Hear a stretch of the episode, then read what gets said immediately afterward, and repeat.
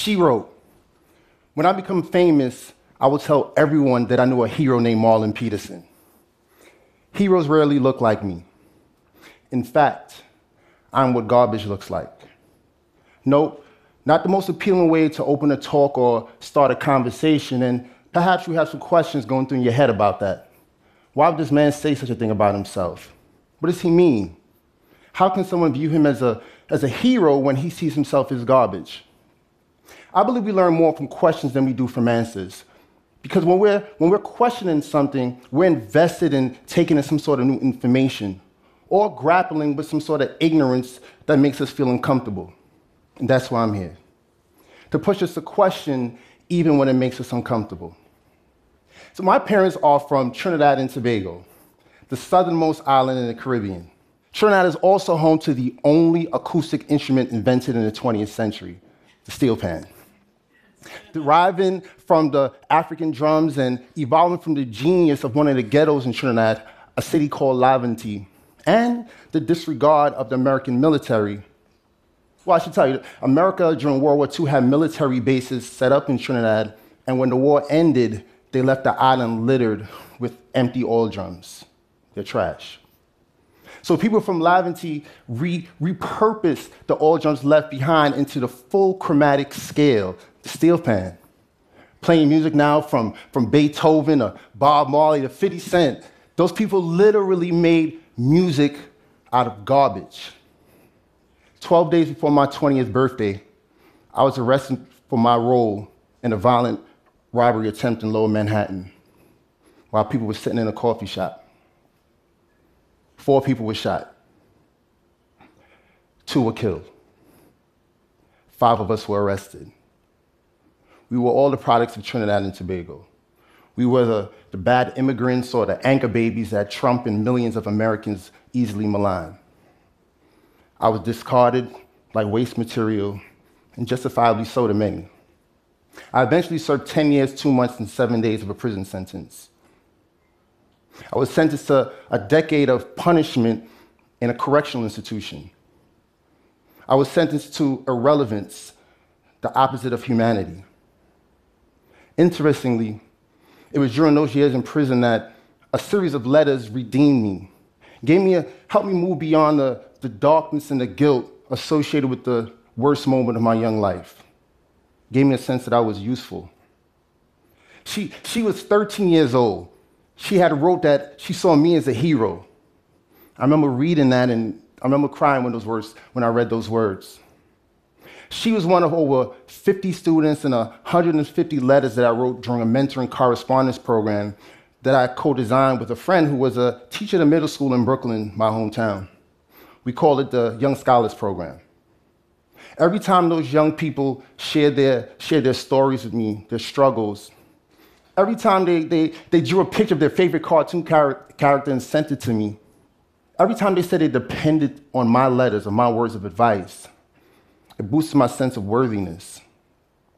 It gave me a sense of what I could contribute to this planet. It transformed my life. Because of those letters and what they share with me, their stories of teen life, they gave me the permission, they gave me the courage to admit to myself that there were reasons not excuses, but that there were reasons for that fateful day in October of 1999. That the trauma associated with living in a community where guns are easier to get than sneakers, that the trauma associated with being raped at gunpoint at the age of 14, that those, reasons, those are reasons for me why making that decision, that fatal decision, was not an unlikely proposition. Because those letters mattered so much to me because writing and receiving and having that communication with those folks so hugely impacted my life. I decided to share the opportunity with some friends of mine who were also inside with me. My friends Bill and Corey and Arox, all in prison for violent crimes, also shared their words of wisdom with the young people as well and received a sense of relevancy in return. We are now published writers and youth program innovators and trauma experts and gun violence prevention advocates and TED talkers and, and, and, and good daddies. That's what I call a positive return of investment. Above all else, what, that, what building that program taught me was that when we, when we sow, when we invest in the humanity of people, no matter where they're at, we can reap amazing rewards. In this latest era of criminal justice reform, I often question and wonder why, why is it that so many believe that only those who have been convicted of nonviolent drug offenses merit empathy and recognize humanity? Criminal justice reform is human justice. Am I not human? When we invest in resources that amplify the relevancy of people in communities like Laventille or parts of Brooklyn or a ghetto near you, we can literally create the communities that we want. We can do better. We can do better than investing solely in law enforcement as a resource because they don't give us a sense of relevancy that is at the core of why so many of us do so many harmful things in the pursuit of mattering. See, gun violence is just a visible display of a lot of underlying traumas. When we invest in the redemptive value of relevancy, we can render a return of both personal responsibility and healing. That's the people work I care about, because people work. Family, I'm asking you to do the hard work, the difficult work, the churning work of bestowing undeserved kindness upon those whom we can relegate as garbage, who we can disregard and discard easily. I'm asking myself. Over the past two months, I've lost two friends to gun violence, both innocent bystanders. One was caught in a drive-by while walking home. The other was sitting in a cafe while eating breakfast while on vacation in Miami. I'm asking myself to see the redemptive value of relevancy in the people that murdered them, because the hard work of seeing the value in me. I'm pushing us to challenge our own capacity to fully experience our humanity by seeing, by understanding the full biography of people who we can easily choose not to see.